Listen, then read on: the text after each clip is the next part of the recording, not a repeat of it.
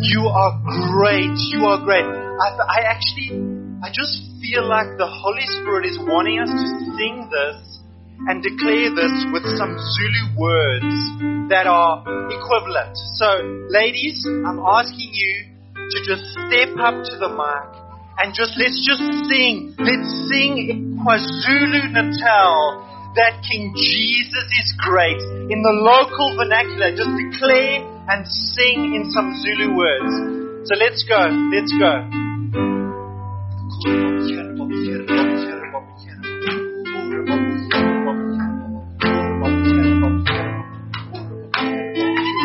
Yes, Lord, yes, Lord, yes, Lord Jesus, yes, Lord Jesus, yes, Lord, come on, yes, Lord, yes, Lord, woo, yes.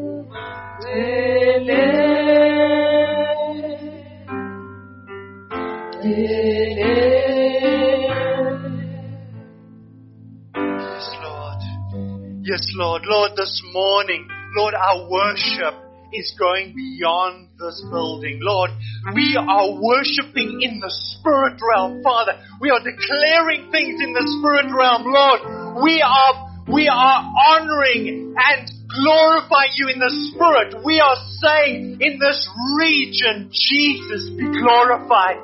Jesus be glorified. Let's give the Lord a hand. Woo! Thank you, Jesus. Thank you, Lord.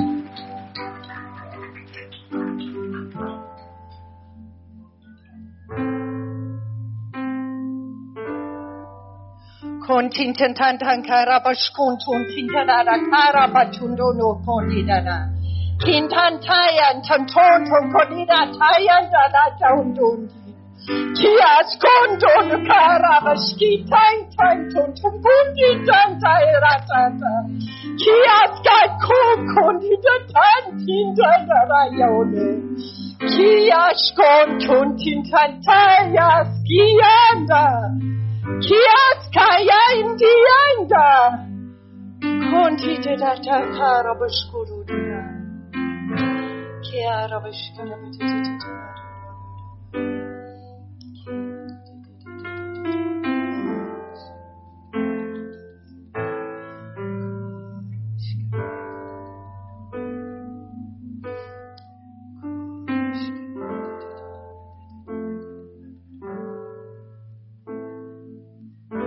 My people, I say to you, arise this morning. arise this morning. I have put a roar, the roar of lions and lionesses inside of you.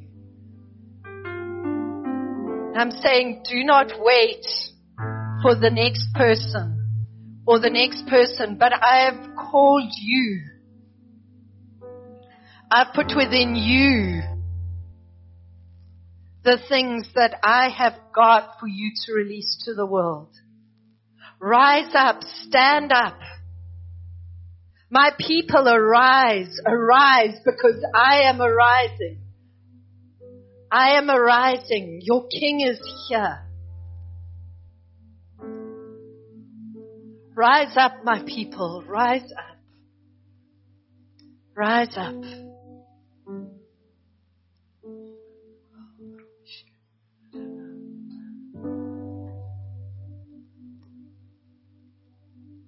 Lord, in response to that word, Lord, if that resonated with you, maybe just, just put one hand up. This is not to show anybody else but the Lord. That you receive that word to rise up. Lord, may you just see, see these hands, Lord. And Lord, as we respond to the call and the word to rise up, Lord. I thank you, Lord, that as you call, you empower. And so right now I release the empowering by your spirit, the same spirit that raised Jesus Christ from the dead. Lord, I release that spirit to empower the yes in every single person who hears this word. As we say, yes, Lord, we're going to rise up for you. I don't know in what situation. Lord, I pray you show us. You show each one of us. It means different things, different places, different spaces that you're calling, causing us to rise up in the power and the spirit and the anointing of God. God calls us to rise up in those spaces. Forgive us for times that we've shrunk back, held back, um, just just withheld the virtue, the righteousness, and the places that you want us to occupy. And so, Father, by the Spirit of God, we say, empower us, Lord, to step into those places and spaces, Father, in those, in our vocation, in relationships, Father. There are spaces you are, you are unctioning us to move into. We're putting up our hand and say, here we are, Lord. Send us. Send us, Lord. Just as you sent the prophets of old, Lord. We receive that same mandate, Lord, into those places and spaces you calling, calling us to. In Jesus' name. And the people of God said, Amen. And the people of God said, Amen. And the people of God shouted, Amen. Amen. Amen. Thank you, Jesus. Amen. Okay, let's give the Lord a hand. Amen. Well done, band. Thank you guys for stepping up to the plate. And uh, we really do appreciate that. Um, thank you so much. Okay. So, uh, my name is, is Jacques and together with my lovely wife Jenny, uh, we are the senior pastors of His People Church and what a privilege and what a delight to be with you, to worship with you, to, to to send shock waves into the spiritual realm with you. I, I'm telling you, I mean, I love personal worship, but this morning, could you sense that corporate anointing? The, you know, the Bible says we're two or where one will set a thousand to flight, but we're two, two will set a thousand to flight. I mean, how much impact in the spirit did we have as we came together in unity? We sang, we declared together. I just felt boom in this region. We were shaking things and shifting things through our worship and through our declaration. So thank you so much this morning. And welcome to His People Church. If it's your first time at His People here in Pietermaritzburg, won't you just wave at us? We just want to welcome you. Are there any first timers here this morning? Okay. Well, um, we often have online, and so if you online, uh, I suppose there's no point in waving at us this morning, but we just want to let you know, welcome, and uh, we know that uh, this goes far and wide, so we trust you just really enjoy your time with us this morning. And um, then just a couple of announcements. Uh, every week we've got to actually just highlight our health and safety protocols, and they'll be on the screen for you.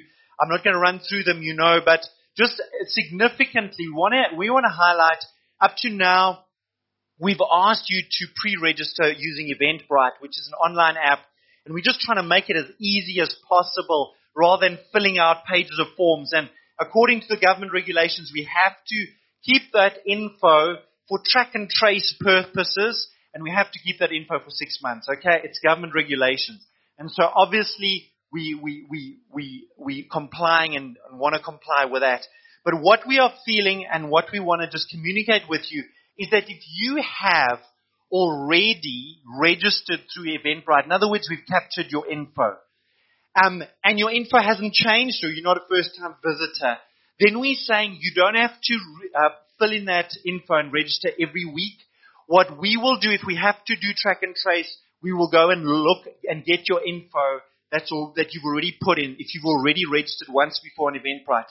The only exception would be as if your contact info changes, you're moving, you're changing numbers, the people you're staying with changes, because remember that's all important for track and trace purposes.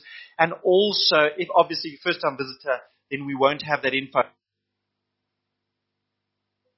We're trying to make it as easy as possible uh, for you to register. We still will ask you the questions at the door. We'll take you your your your temperature, ask you, you know, have you been in contact? Have you had any symptoms? We have to do that. Okay, that has to be. We can't not do that.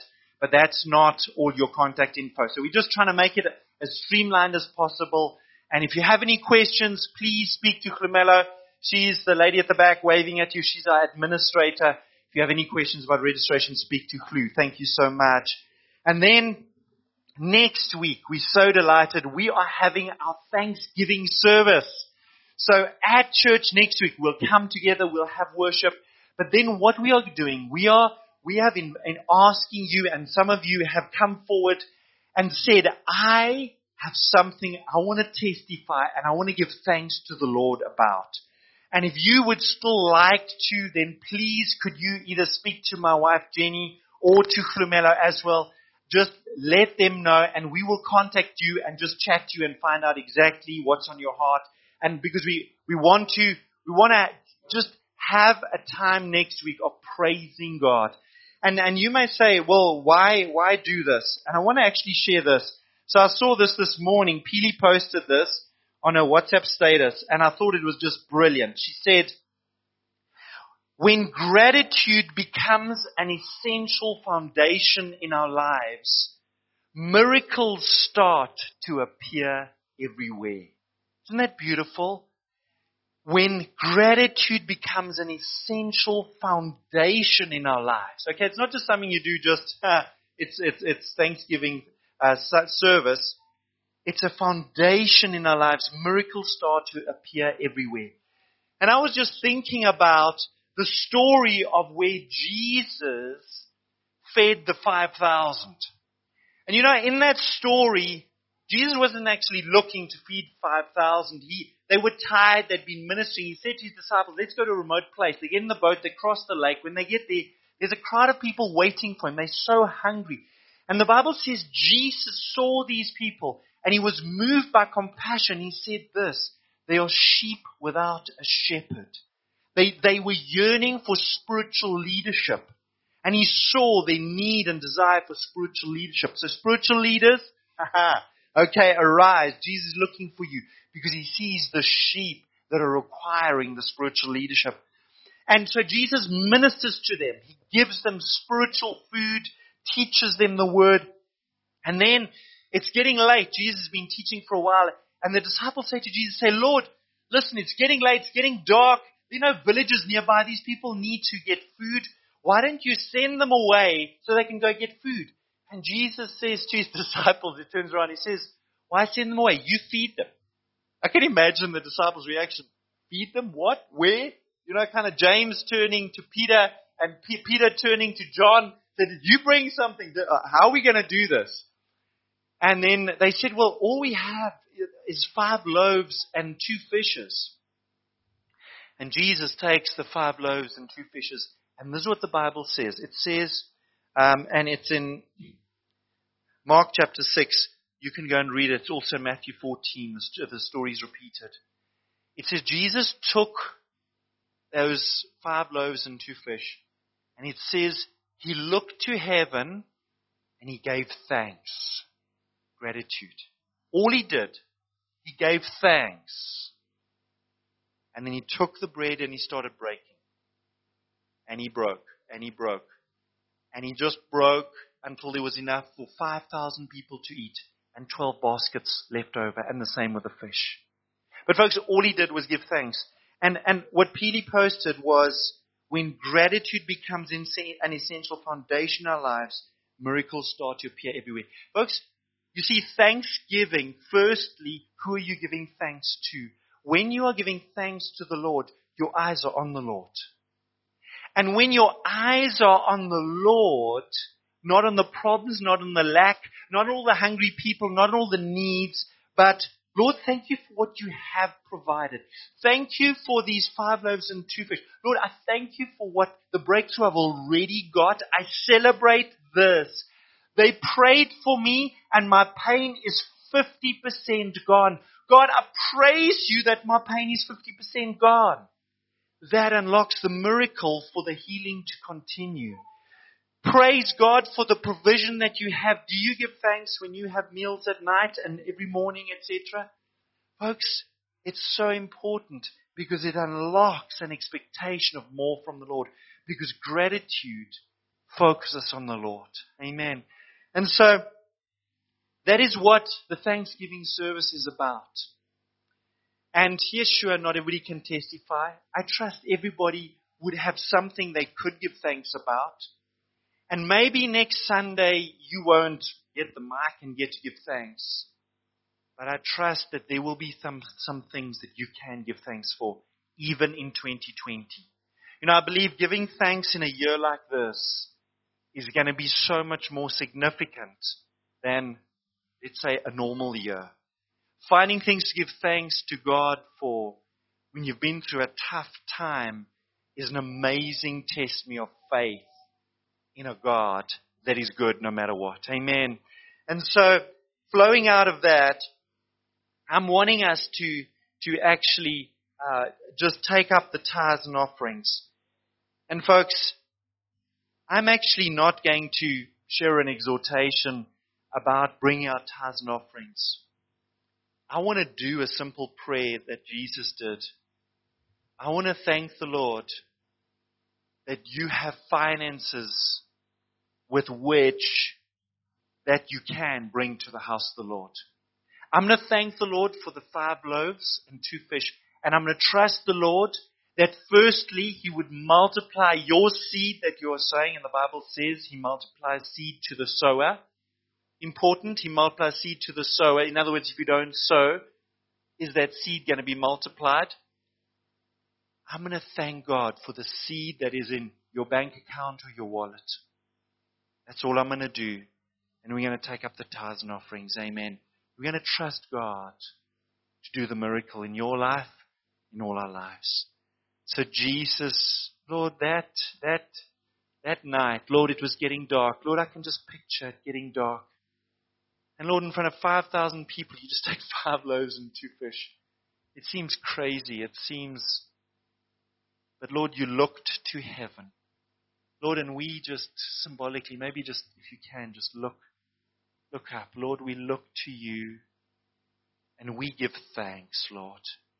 Lord, we give thanks, Lord, for every cent that is in our bank account or in our wallets. Lord, we thank you. We thank you for the two fish and the five loaves. Thank you, Father. Thank you, Father. And Lord, we do, we do give the seed that you have given us to sow because, Lord, you promised you give you multiply seed to the sower. So, Lord, we want to be sowers so we can see the miracle of multiplication, Lord, with our seed. And so we thank you and we say, Lord, we consecrate the seed to you. Lord, do what seed is meant, do with the seed what it's meant to do, multiply, produce after its kind. I pray this on every single person, on every single wallet that is symbolically being held up, on every bank account, Father. We thank you, we thank you. With grateful hearts, we are expectant for the God of miracles to do his work. And the people of God said, Amen. So for tithes and offerings, due to health restrictions, we actually not, we can't pass baskets around. But in the back door over there, we've got a slot in the door, at the back of the door, there's a, there's a, there's a, there's a box. If you have, you want to bring your physical cash, we're not going to do it now. As you go out after the service, do you mind just popping your finances in there? And uh, obviously, if you give by EFT, then you also obviously welcome to do that as well. God bless you. Okay, it's now my great delight to welcome the love of my life, my wife. I'm a poet and I know it. Okay. Jenny's gonna come and, Jenny's gonna come and bring the word this morning. And, uh, won't you just open your hearts as she does? Lord, I want to thank you for your anointing, Lord, on your word. Amen. I want to thank you for your anointing on your servant as well. And Lord, I also want to ask for your anointing, not just on the pulpit and in the pulpit, but in the pew, Lord. Because it's, it's our hearts where this word, the seed of your word, must find a place. And So Lord, I pray for every heart that we would find a place in our hearts for this word. In Jesus' name. Amen. Amen. Amen. Amen and amen. And it's wonderful. I just start talking and you can hear me because Sakiso is on the ball. Can we just give a round of applause to the those who are serving, to Sakiso and Cynthia and Londi Amen. And Gutle and Jono, and uh, we've already said thank you to the worship team. And uh, I'm, I want to play you, I want them to play you, a little video that is a little bit of a summary of what Pastor Jacques spoke about last week, and we are going to be continuing on this week. And we have been looking at your shape.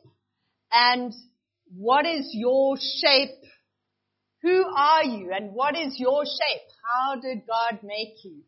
And, and so I'm trusting, are we good? Can we go? Okay, go for it guys. Okay, we're getting preached to by a child this morning.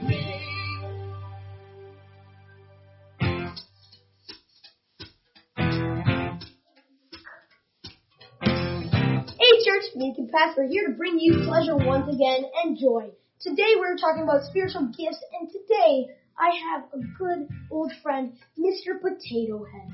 Our church is called the Body of Christ, and Mr. Potato Head here represents our Body of Christ, which is our church.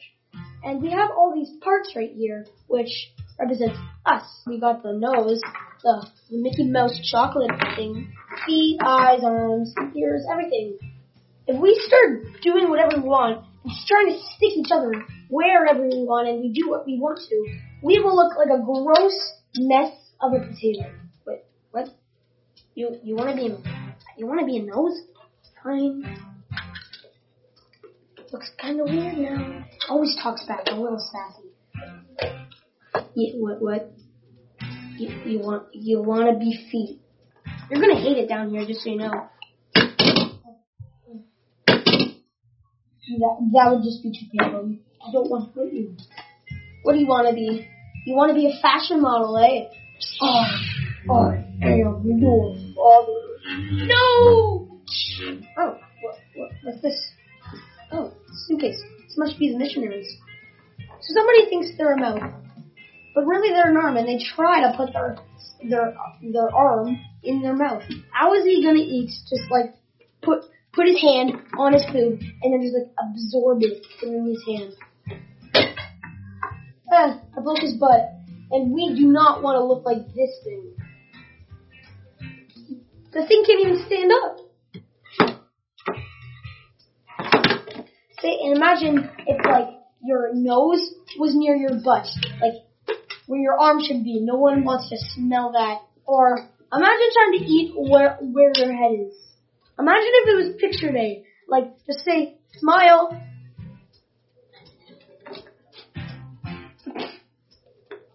Talking about eyes on the back of your head. So this is our church. Uh, it doesn't work that well. It's kind of messy and uncomfortable and not nice to look at. So the question here is, where do you fit in? Because, you know, a church needs its parts, and every person here needs to be a right spot. And what now I reassemble Mr. Potato Head here and make him look nice, adorable, and cute. Now we've got a positive Peter with thumbs up. That is our church. Beautiful with a giant red nose. That is our church. It looks nice, beautiful, and our Mr. Potato Head. No. King of the church. So the question is, where do you fit in church? Are you the ears? Help us listen to God. We got the mouth that can talk to God, prayer, worship, and everything like that. We need feet to travel places because and the arms that are, can do God's work. So everybody's got to find their place in the church. And no matter what, if you're nose, eyes, mouth, arm, balloon, ear, crown, feet, now you are the body of Christ and each one of you is a part of it. All of you, you, you, you, is a part of it. Like all these pieces fit with the church, everyone's a part of the church. Everyone fits in, and that's what makes us a good church. Without you, it would not be the same. Hot dog? Yeah, you do. Thumbs up. Does this count as a mugging?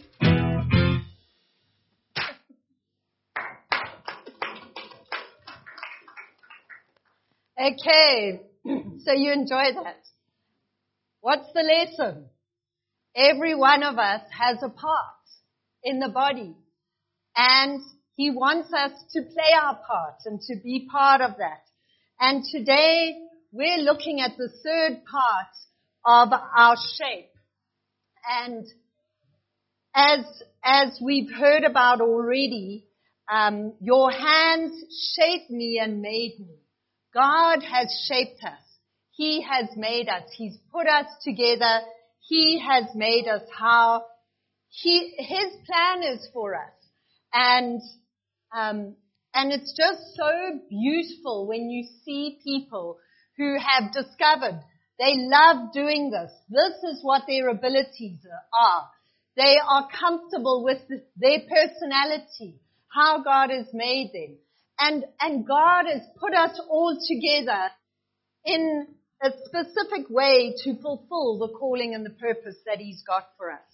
And so we have spent two weeks uh, going through this, and we're going to look.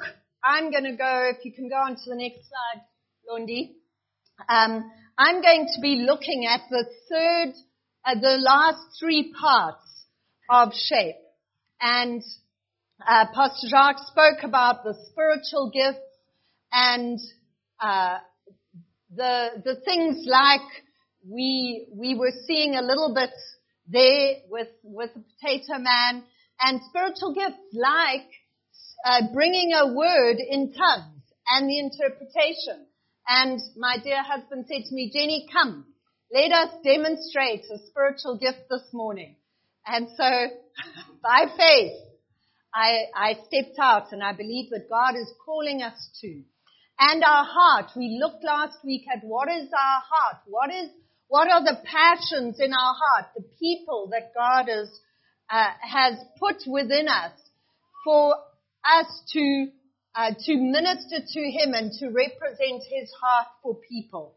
And this week, I am going to attempt to, to share with you and to stimulate your thinking and exploring our abilities, our personality and prophetic gifting and to look at how our experiences are part of who God has made us to be and the importance of it. And I want us to just look at Romans 12 verse 5 and 6, uh, where, where it speaks about so it is with Christ's body. We are many parts of one body and we all belong to each other. And that is Romans 12 verse 5. And, and it's the verse just before uh, the one that is like the key verse for us for today in terms of abilities. And, and that, the verse 6 says, in His grace, God has given us different gifts for doing certain things well. And that is speaking about our abilities. And the rea- and, and God speaking about our abilities, but it's within the context of us belonging within a body. And the body of Christ, the community of believers. And he says that we are all parts, as the kids pastor was saying to us, we are all different parts, but we're made in different ways. And, and so, like, our noses are, are positioned, they are created, the, the structure of them, what our noses and the cells within our nose noses are able to do in terms of the, the cilia that are there, the, the small nose hairs, etc. They are created like that to be able to outwork a certain function. Our nose has various, um, various abilities so that it can carry out what a nose is meant to do. And as he said, um, our feet, our feet have certain muscles. They have, uh, they have toes. They have bones that are created in a specific way so that we can walk on them. And the same with us. And the abilities we have are a strong indication of what God wants us to do with our lives. And so many of us, when we're young people, we're like, what does God want us to do? What are the things that we can do? And, and it's, we needing to look at our shape. Look at the way that He has made us.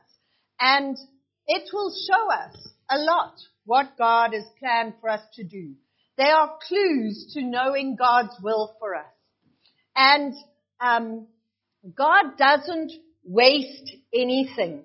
And so we are going to look at our abilities and there are some things that that I'm going to put up a, a, a list in a moment of 50 abilities. Now, we're not going to work that out. You're not going to be able to work it out all now. But I want to show you about, show you how um, how much ability there is. And this is not exhaustive by any way. And when you look at your abilities, you've, you've got to look and say, well, what are, what are the things that I love to do? What are the things that I love doing? And things that we love doing, they are the things where you can't imagine life without those activities. Okay? You can't imagine life without doing that. It's just part of who you are and you're good at it. Okay? Like my son, he just has, he is just good at the computer. He is good at working out how things work on the computer. And I'll go to him and I'll go like, Jono, why are you doing that? Because I'm trying to understand, I'm a bit nervous. I'm not my ability on the computer is not nearly as high as his. And I'm trying to work what are you doing? Can I trust you in what you're doing? And he's like, Mom, I don't, I can't tell you right now, you won't understand, but I just know. like, ah! I need to trust you in this. And love it. You can't imagine life without these activities. This is something I'm like, I don't think my son can imagine life without technology. Um, and so someone's saying, yeah, it's true. okay, like it. These are activities that you may enjoy doing them. You don't need to do them on, on, on a regular basis, but you like doing them.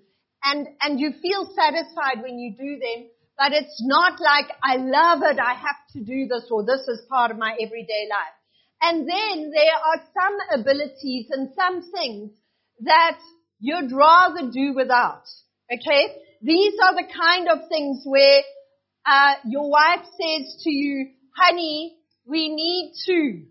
And you can immediately think of like five other things that you really even more need to do. That you actually love and like, but you don't like, you don't enjoy this. You can live without doing it, but sometimes you've got to do it. And these kind of things sometimes leave us feeling slightly deflated and disappointed where you think about doing it and you're like, oh, what else can I do? You're immediately trying to think how you don't have to, you can get out of doing these. So I want us just to look at this list and for you to, to, uh, browse your, your eyes through it. And like I say, there's a whole whack. Um, so let's put them up, Londi. And I am not going to, you can just breathe a sigh of relief. I am not going to go through and explain every one of these abilities. And I also want to encourage you that you can go on our website, www.hispeoplepmb.coza, and we will have these slides up for you uh, very soon. And then you can download them onto your phone or whatever, and it'll be a whole lot clearer than photos. But you're welcome to take photos if you like. So, uh, I'm not even sure if I should try and read through them, but adapting, administrating, analyzing, building, coaching, communicating, competing, computing,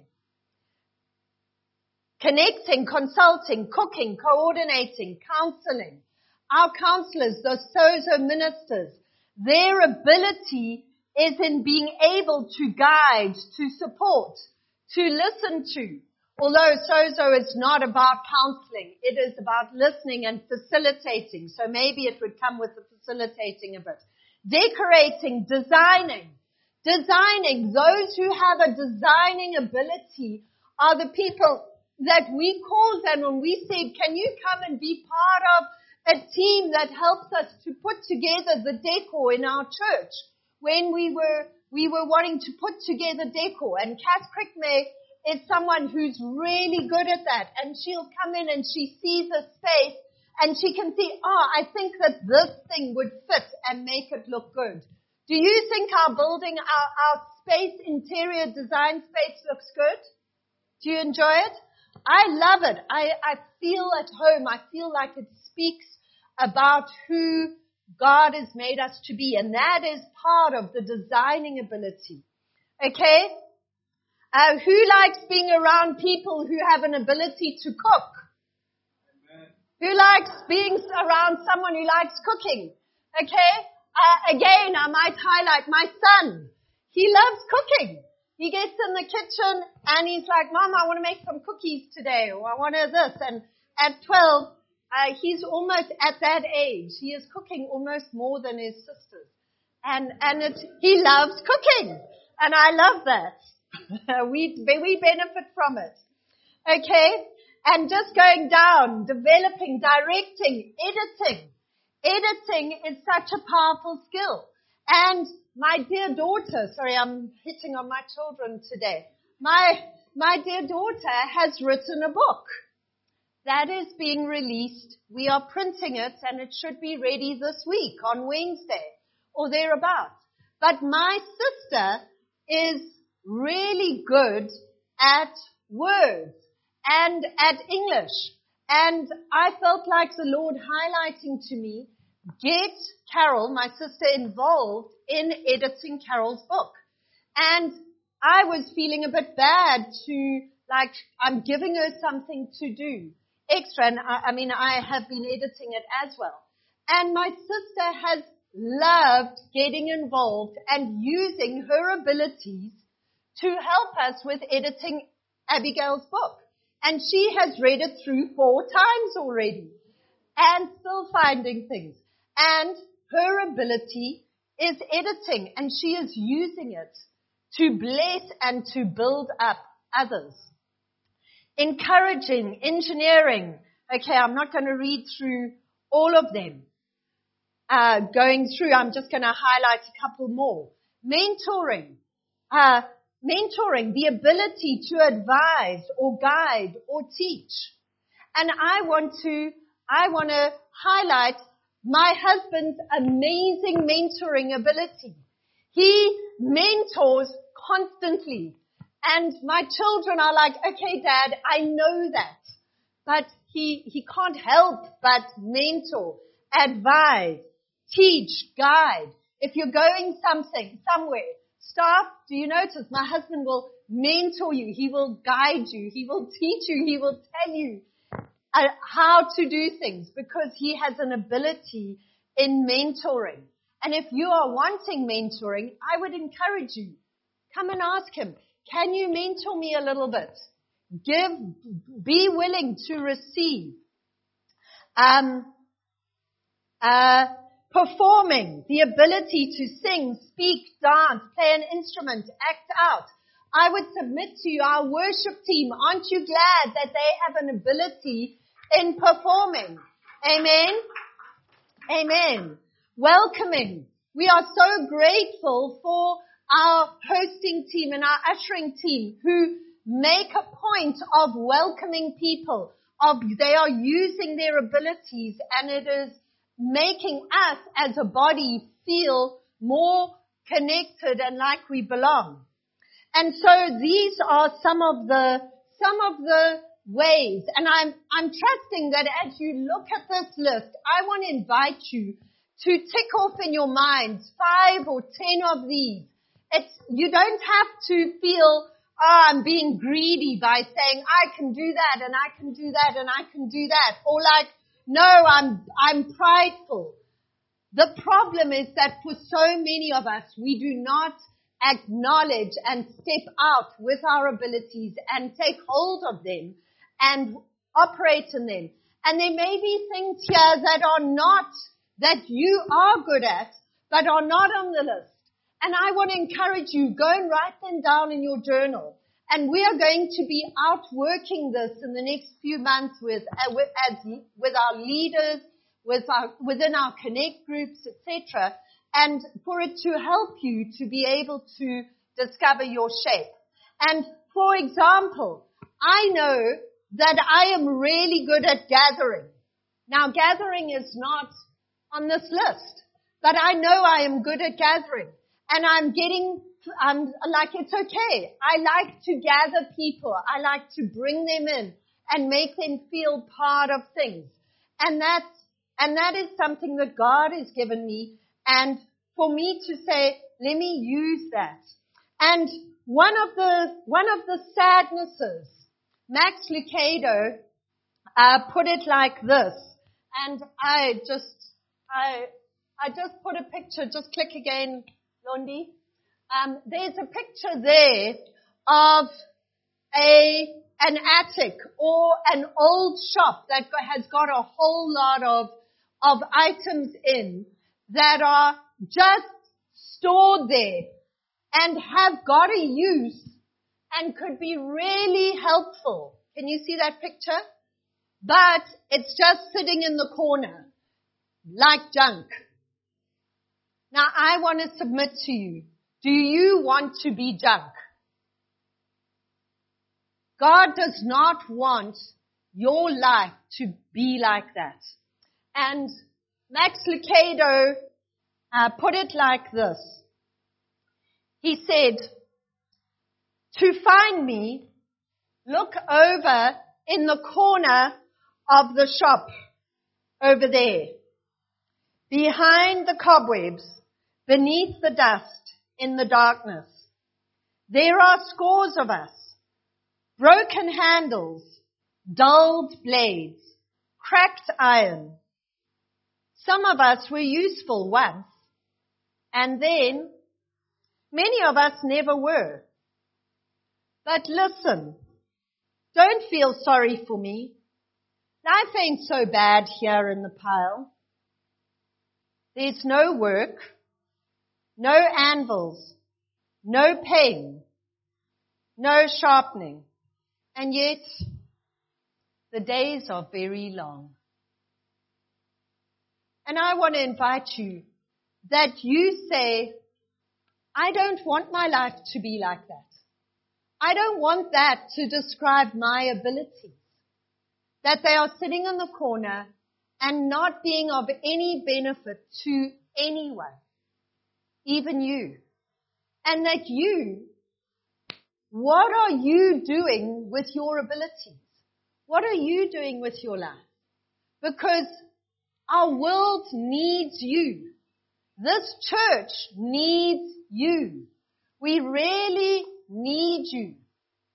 And I want us just to look at these other two pictures as well.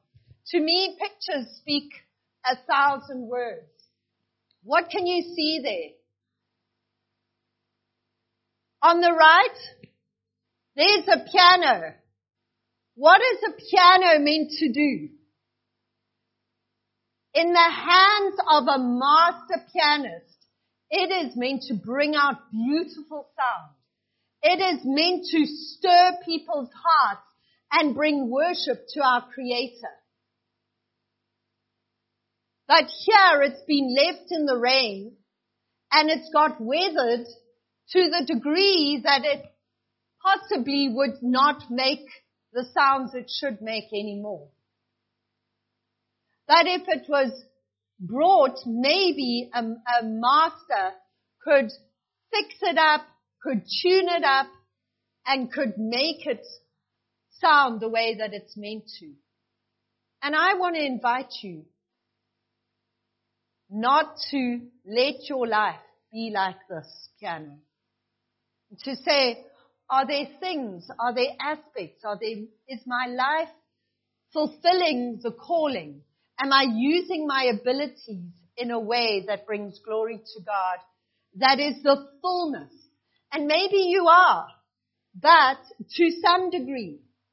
But there are giftings and, and, and abilities that are lying dormant. And why did I put a pen there? Because Andrew Murray said this, and I want you to think about it as you use pens and pencils this week. Andrew Murray made this analogy. He said, I have a pen in my pocket that is surrendered to its purpose of writing and must be surrendered to my hand if I am to write with it properly. So the pen first needs to be an agreement that it is made to write with and that that is its purpose.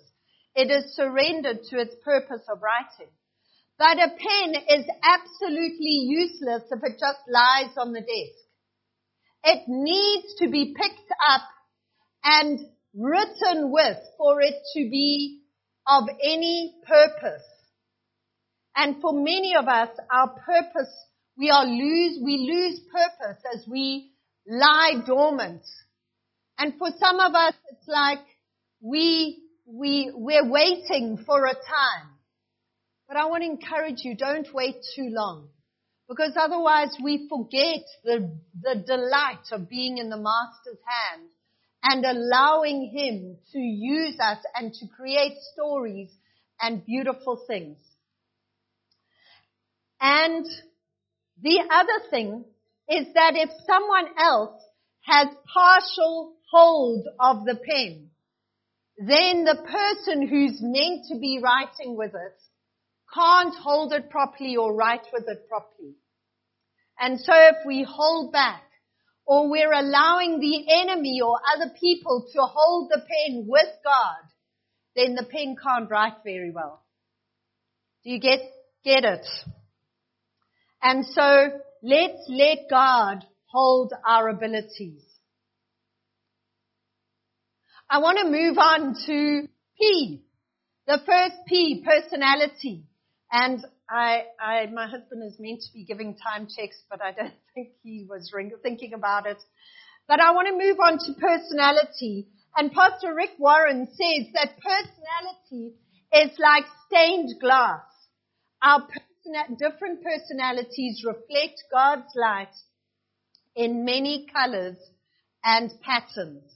And personality is quite a lot what we, when we go to uh, a psychologist and we, they will get us to do personality tests. And I want to encourage you and say that there is no right or wrong temperament for being in ministry sometimes we can think that to be in ministry, we're needing to be loud and, and extrovert and be able to speak strongly and well. And there is a certain mold that we need to look like if we are going to be in ministry. I want to submit to you that that is totally not true. And that lie is potentially holding people back from saying, God is calling me to vocational ministry in, um, in, for Him. And so we need all different kinds of personalities to balance the church and to give it flavor.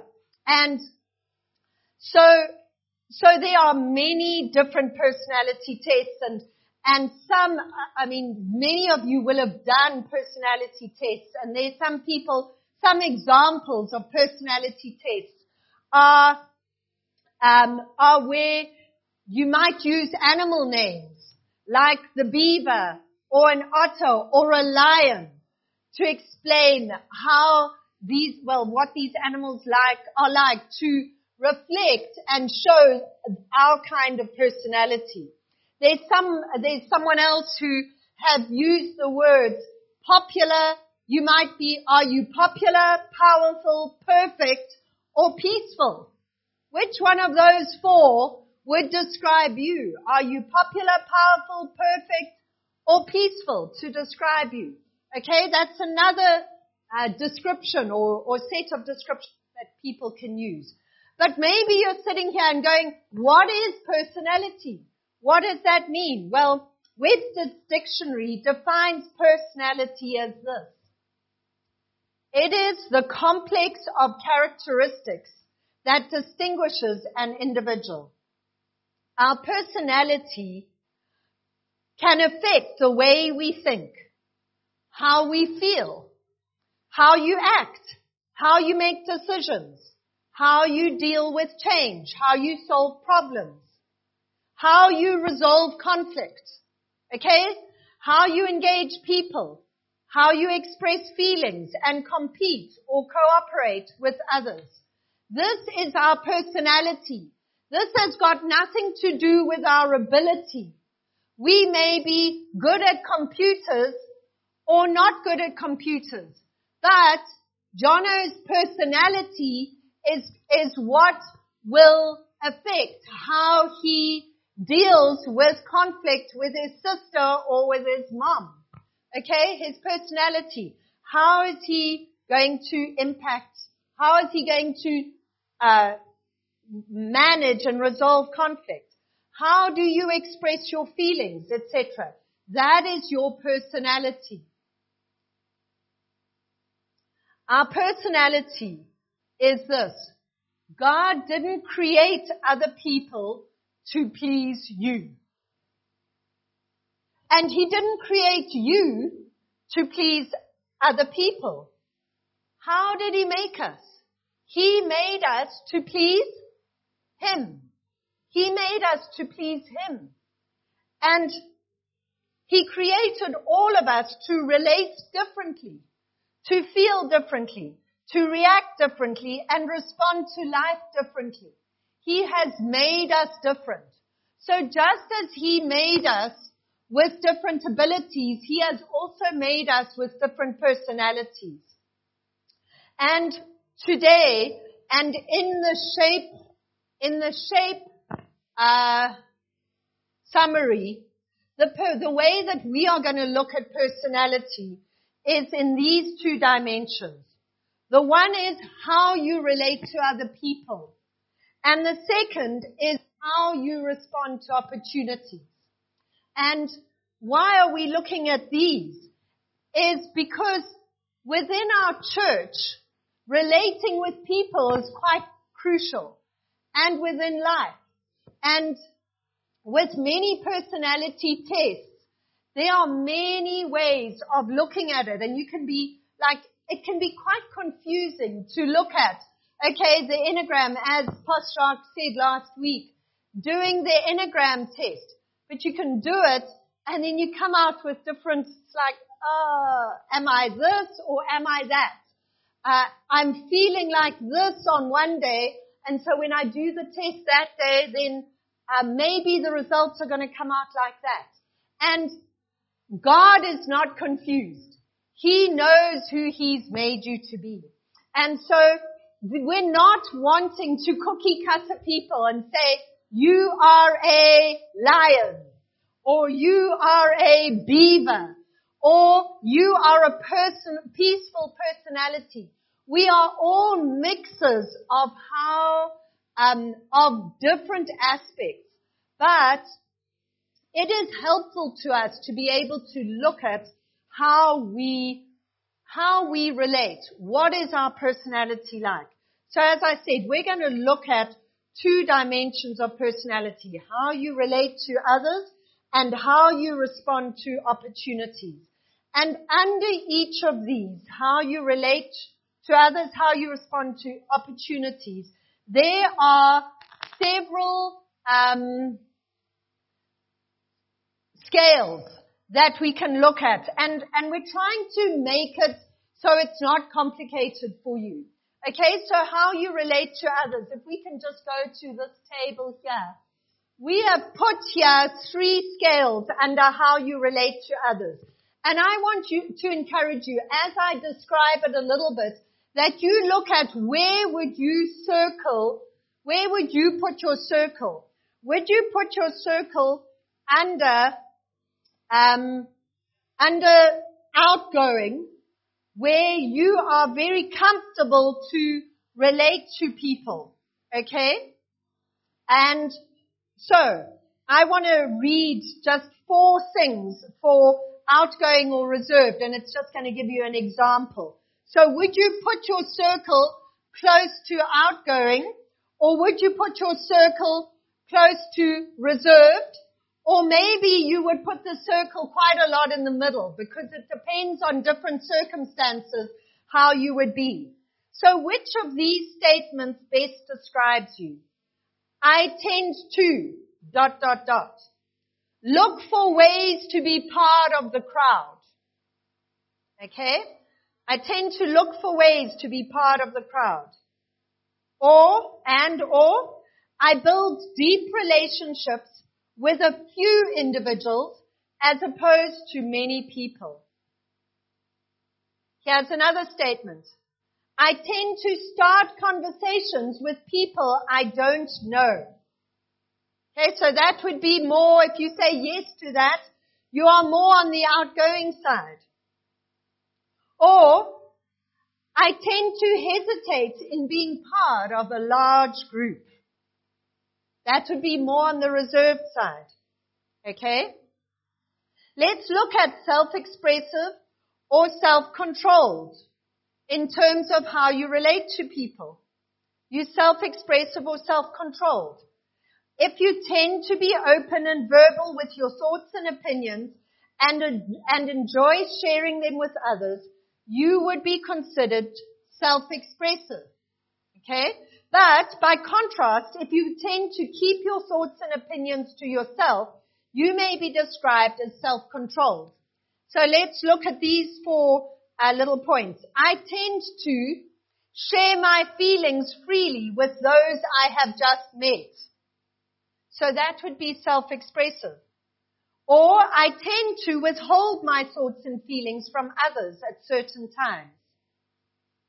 I might seek opportunities to share my life with others. Or I tend to hold my cards close to my chest so that only a few individuals can truly know me. Okay? Can you see how it's working? Okay, cooperative or competitive.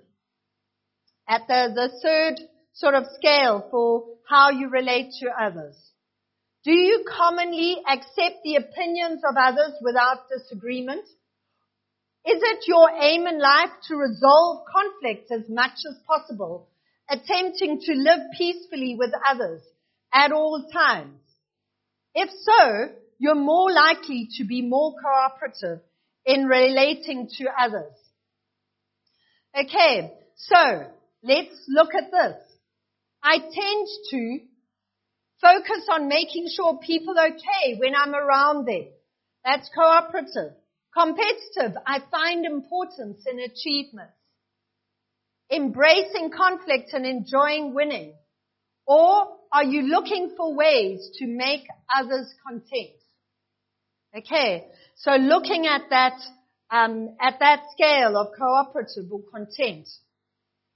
And looking, I want to move on to how do you respond to opportunities?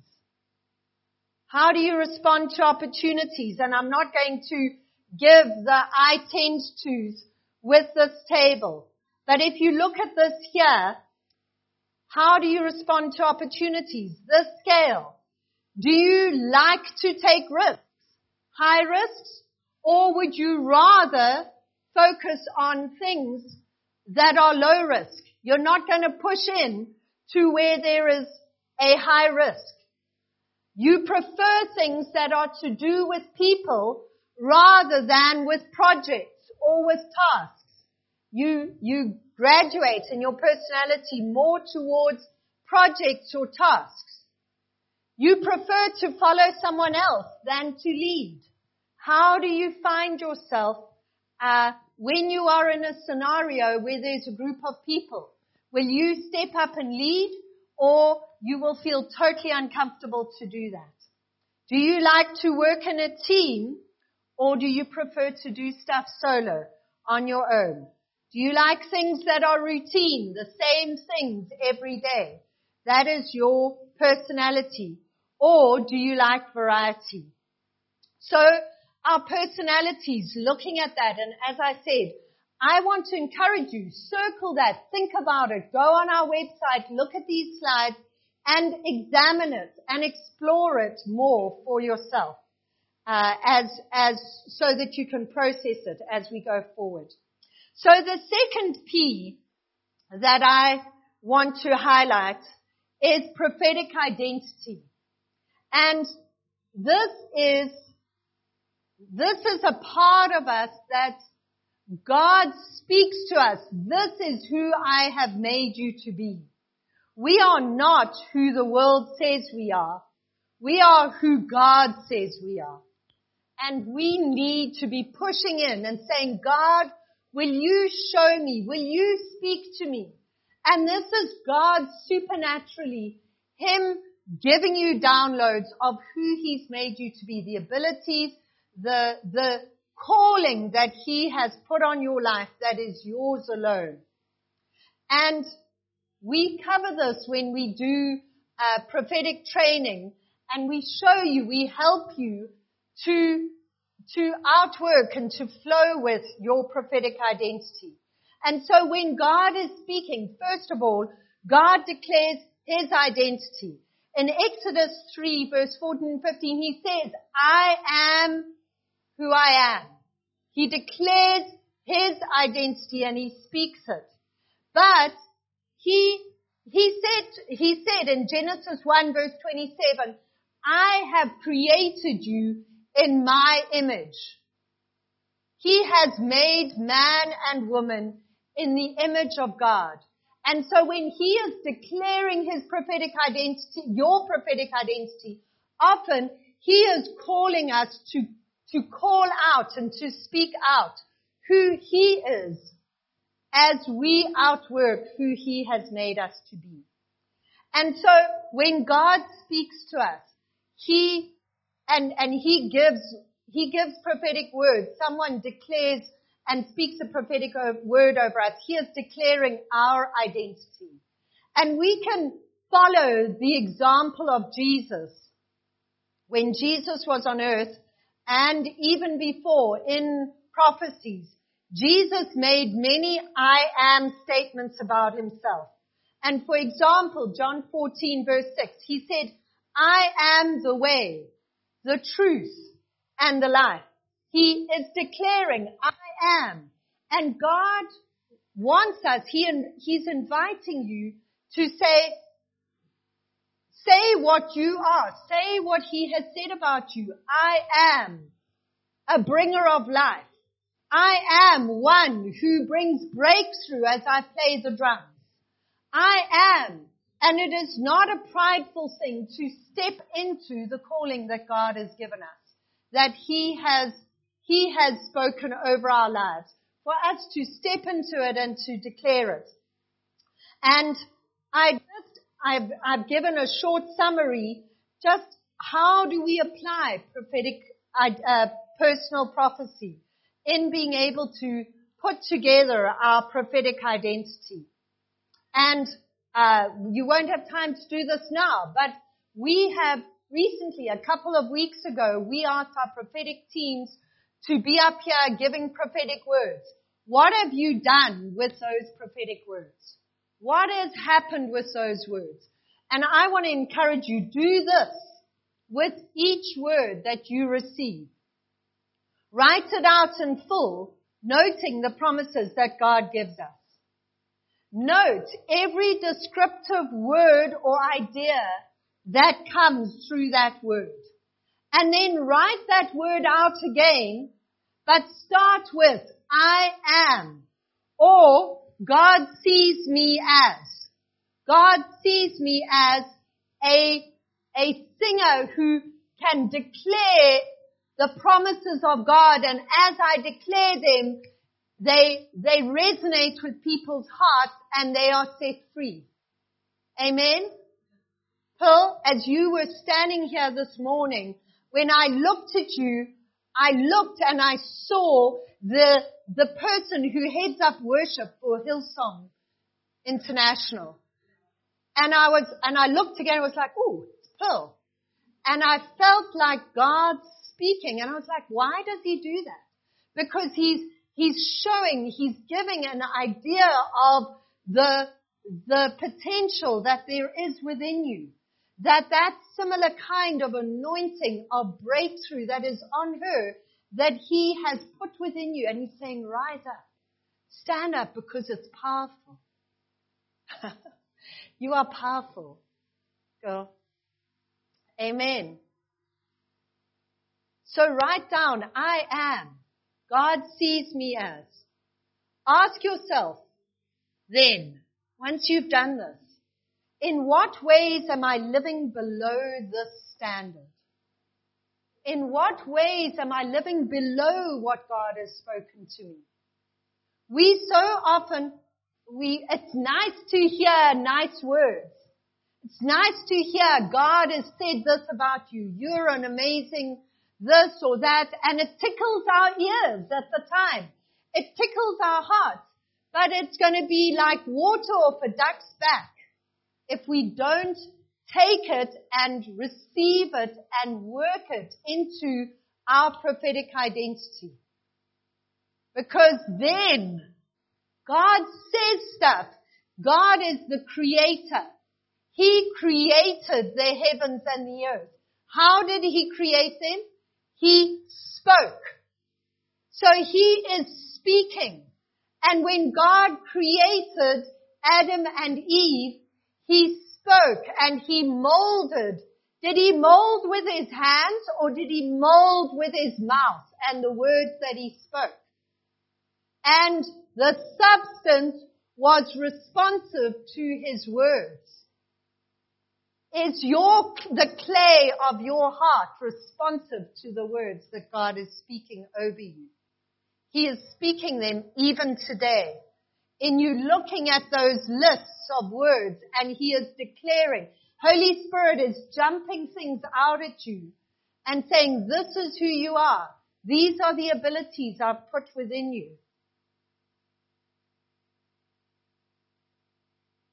And so I want to encourage you, tap into the P squared, the second P of shape. I want to move on to the last bit of shape, which is experiences. And I want to invite you just to close your eyes and picture this. Imagine yourself walking down a long hallway and on the walls are paintings that reflect life-shaping moments in your life. On one side are the portraits of experiences that brought you excitement, achievement, and fulfillment. And on the other side, hang pictures of experiences that cause pain, frustration, and remorse. And they are difficult experiences. And I want to invite you, what are some of the pictures as you're just, your eyes closed, you're looking, what are some of the pictures that you see on the left hand, on the one side? Okay, for me it's the left hand side. What it may be the other side for you. That are those pictures that are experiences that brought you excitement, achievement, and fulfillment. They are positive experiences in your life. Are some of those pictures popping out at you?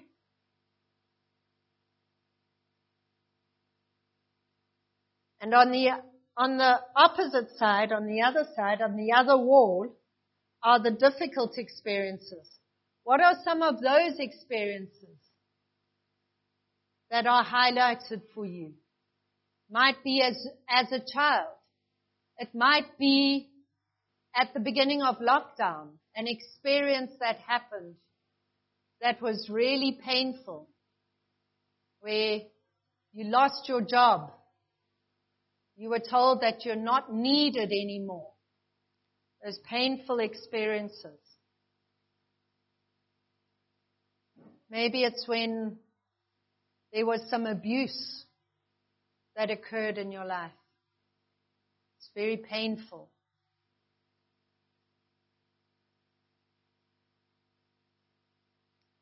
And I want to encourage you, when you're ready, you can open your eyes.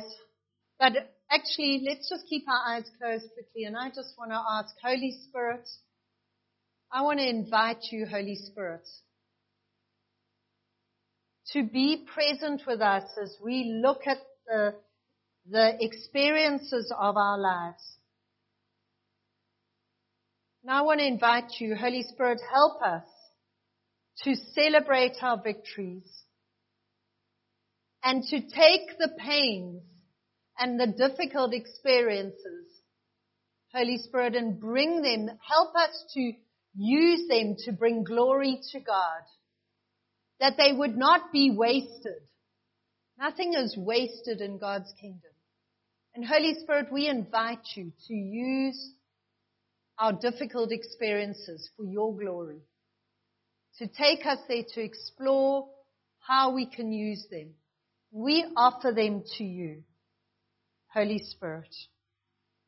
Amen. Amen. I want to invite you just to look at your, our lives and look at those experiences that you, um, that you maybe felt came to mind. And they may be in these areas, they may be in others. But these are some of the areas that we can look at experiences, our experiences in. Okay? In our personal, our personal aspect or spiritual. You may have experiences there, achievements that you would consider achievements. And achievements are not things where you got recognition from other people necessarily. It might be, but an achievement may be something that you felt that you accomplished something for your own benefit, like you managed to finish reading a book where you haven't had time for ages to be able to read a book and to complete it. Or maybe you battle with learning challenges and to read a book is a real achievement. And so, and an achievement may be that you overcame the anxiety, the, the fear or the intimidation of speaking to someone about Jesus, that you've been praying for them for a long time and you really wanted to speak to them about the Lord. And you, the Lord opened a way and you stepped through that door and you shared Jesus with them. And whether they responded or not, um, the fact is that you were able to share with them and and give them something that they can think about and work through. So that would be an achievement. But in our personal and our spiritual life, there may be pains or disappointments where something happened and it was painful in your personal life. Uh, in our vocational area, the area where you work, there may be an achievement that you have accomplished something. You've, you felt like you have, you have had a bucket list item in your work and you've done it.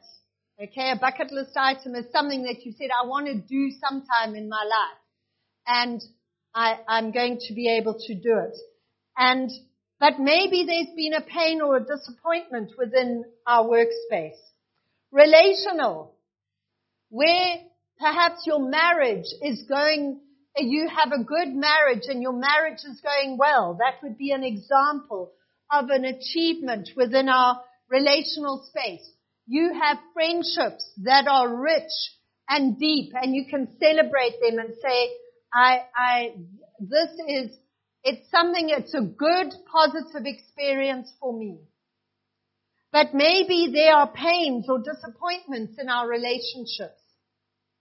And it's difficult for you in some places or there's some relationships that have broke, uh, that have, that are broken and that, that are not in a good place at the moment. Ministry, our experiences within ministry. Where have you served before? Where there is their experience of serving? Maybe there have been some pains or disappointments in ministry where you just felt like things didn't work out when you were within a ministry area or there weren't enough people where you wanted to serve and there weren't enough other people to come alongside and to make it happen. And so um, it was a disappointment. Educational. For many of us, when we think of an achievement, we may think of the certificate that we received. But it could be something much that's not recognized by other people, but you have, you have experienced an achievement there. And for many of us, unfortunately, we will have experienced pains and disappointments in the educational area. And I want to encourage you that our experiences are part of who we are, who God has made us to be. And He wants to invite you to bring those experiences to Him and allow Him to use them. Not just our abilities, not just our personalities, not just our spiritual gifts, but bring our experiences to Him as well and allow Him to use them. But before, okay, so with this, sorry, just go back to the table. I didn't give you instruction there. With this, we encourage you to try and put into each of those boxes. Again, we're going to spend time with this uh, in a while, but if, for you to process and to work with it, put it about three things. We want to encourage you, write about three things down into each of those boxes. Okay? Under each of those sections. So achievements in relational and pains or disappointments in relational. Two or three, try and just work it for yourself. Okay, but let's go on to the next slide. Before our experiences, both positive and negative, can be fully used by God for the benefit of others, we must let go of their hold over our lives. Friends, our positive experiences can hold us and can manipulate us in ways that are not godly. Just as our difficult experiences can be, um, can influence us negatively. But before we can be fully used by God for the benefit of others, we must let go of their hold over our lives.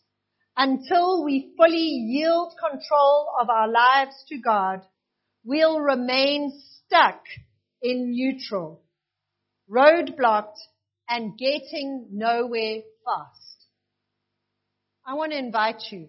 If you're feeling like you're stuck, you're not moving forward, are there experiences that you have not allowed God and you have not fully yielded them to the Lord? Because He is wanting us to move way beyond those painful or difficult experiences. And so I want to just finish with the scripture and then invite you, uh, invite you to, to respond in a certain way. So I just want to finish with Psalm 139 verse 13 and 14, where God says, for you created my inmost being. You knit me together in my mother's womb. I praise you because I am fearfully and wonderfully made. Your works are wonderful. I know that full well. And I want to invite us, can we just pray and thank God for how He has made us? And then I'm wanting to at the end of, our, of my praying, I'm wanting to invite you, if you have difficult experiences that you are feeling have caused you to be stuck and to be saying that I am not moving forward, that I'm not operating in the fullness of who God has made me to be.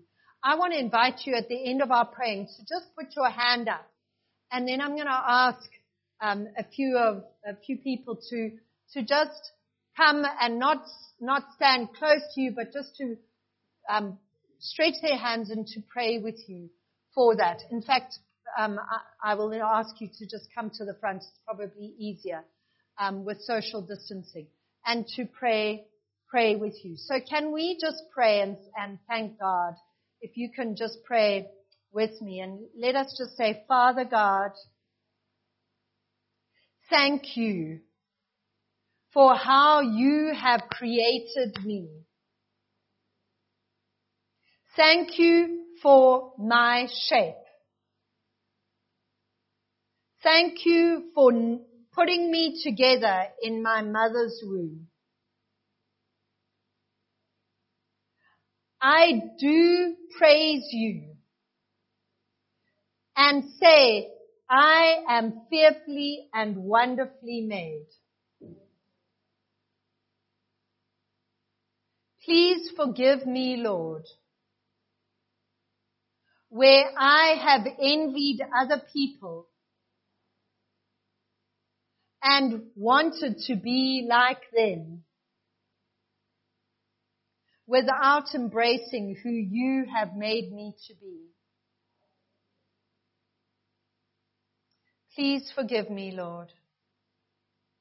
And Holy Spirit, help me, show me how to be all you have made me to be.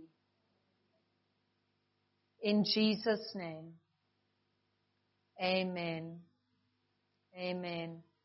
Now I invite you, if you are feeling stuck in neutral, roadblocked because of painful or difficult experiences, or even if you're feeling like you're stuck because of positive experiences, I invite you to come to the front. And I've uh, have spoken with one or two of our SOZO ministers and and others that are involved, leaders, if you can come and pray together as well. So I want to invite you. Go out be who God's made you to be. Be your shape. I invite you to explore, go on our website, look at the slides, and work through some of this. Because as we do so, we will be able to fulfill who God's made us to be. Amen and amen.